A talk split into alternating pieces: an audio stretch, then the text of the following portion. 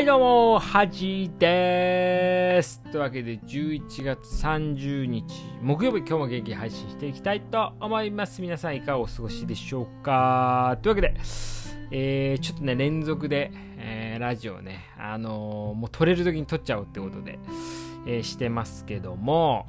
まあね、前回睡眠の話して、あのー、しっかり寝ましたかね、皆さん。うん。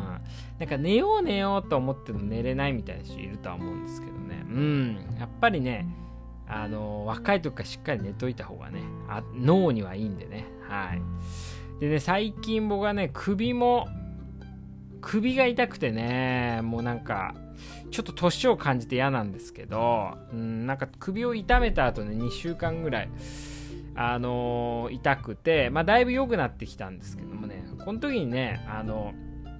まあちょっとね、父親から聞きましてね、こう漢方飲んだんですけどね、それでね、結構良くなって、やっぱね、漢方って不思議なんですよね。僕らあのー、まあ普通ね、こう授業で習うのは西洋医学っていうね、うん、あのー、まあロキソニンとかね、うん、カロナールみたいなね、まあ、そういう、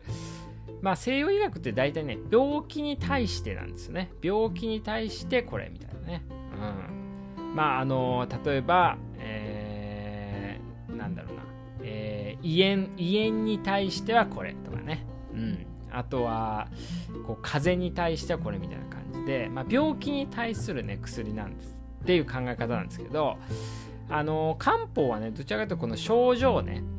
なんかだるいなとか食欲がないみたいな、まあ、病名じゃないんですね。こういう症状に対してこれみたいな感じなんで、で首が痛いって別に、まあもちろんね、こう、こう骨がね、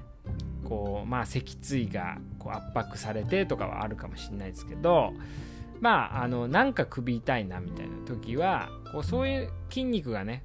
こう硬くなってたりみたいなのに対してはやっぱりこう東洋医学ねの方が、まあ、やっぱりこうアプローチしやすいっていうのはね、確かにあって、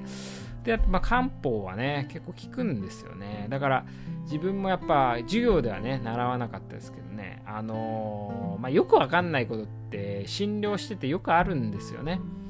そういうことに関してはね、やっぱり西洋医学の限界っていうのはありますんで、まあちょっと勉強したいなとは思ってるんですけど、あとはですね、やっぱこの時期私もまあずっと言ってるんですけど、あのー、新しいね加湿器、私部屋にね加湿器にだいあるんですけど、あのー、加湿器を買ったっていう話で、これがね本当に今年買ったものの中で一番いいんじゃないですかね。うん、もうすぐね、まあ、だいたいこう家帰ってくると さんじゅうはちパーセント ぐらいね、あのー、湿度ね さんじゅうはちからよんじゅっパーセント なんですけど、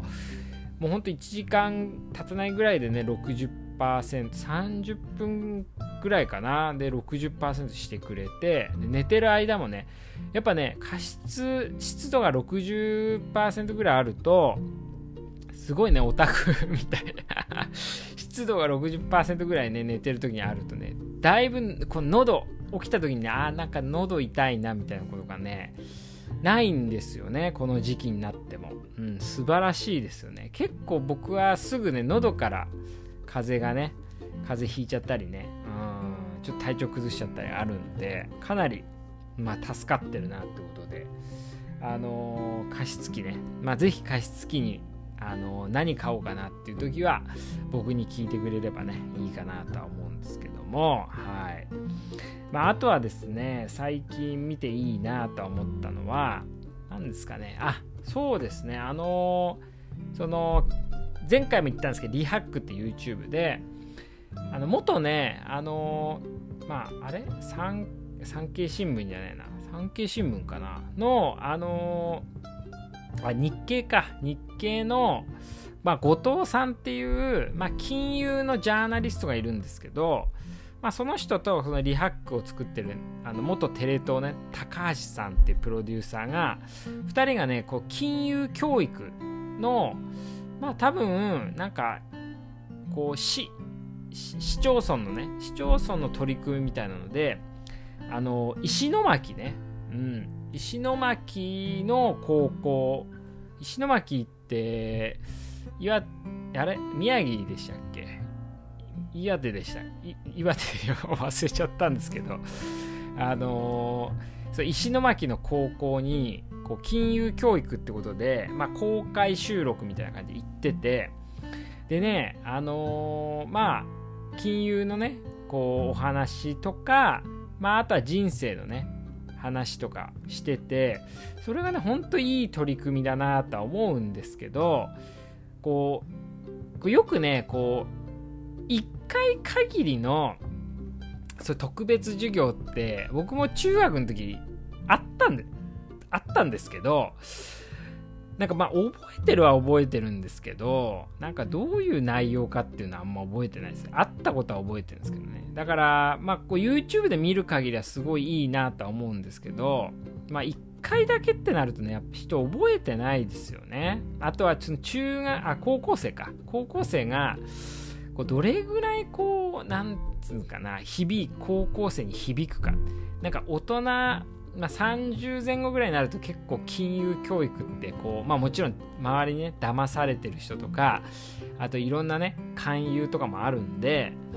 こう結構身に染みてね大事だなとは思うんですけど、高校生ってどんだけ現実味があるかなとは思いますよね。あのこ僕の高校はあんまなかったんですけど、中学の時は、まあ、岩手のね中学でたまにこういろんな人がこう一日に講演してたんですけど、まあ、一番ね覚えてるのはやっぱこう覚醒剤ね、まあ、ダルクっていう、まあ、覚醒剤の、まあ、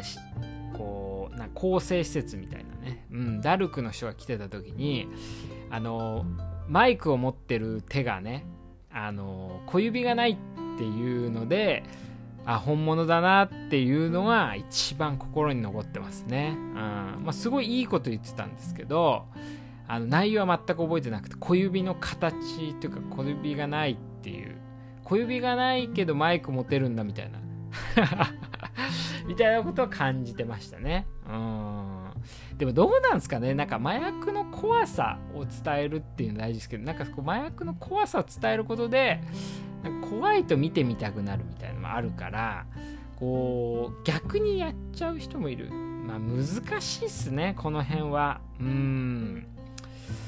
まあでもそのぜひねこう金融これから金融教育って始まるらしいんで、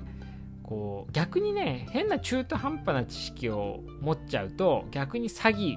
に遭うって可能性もあるんで、もう勉強するのはしっかり勉強した方がいいと思いますし、学校の先生なんてね全く金融のこと知らないと思うんで、もう本当に詳しい人、うん、でどうせね銀行の人とか国のなんか人が来るとなんか多分しょうもない授業になってしまうんで、まあ、今回みたいなこういうなんだろうなこう何の し, しがらみもないフリーランスであの損得感情がね損得利益とかがない人がやった方がね絶対いいなと思いましたね。はい、ぜひねリハック の, あの金融教育みたいなのがあるんでぜひ見てもらいたいなと。まあその内容でね、まあ、何が良かったかうーんなんかありましたがね、まあ、金融教育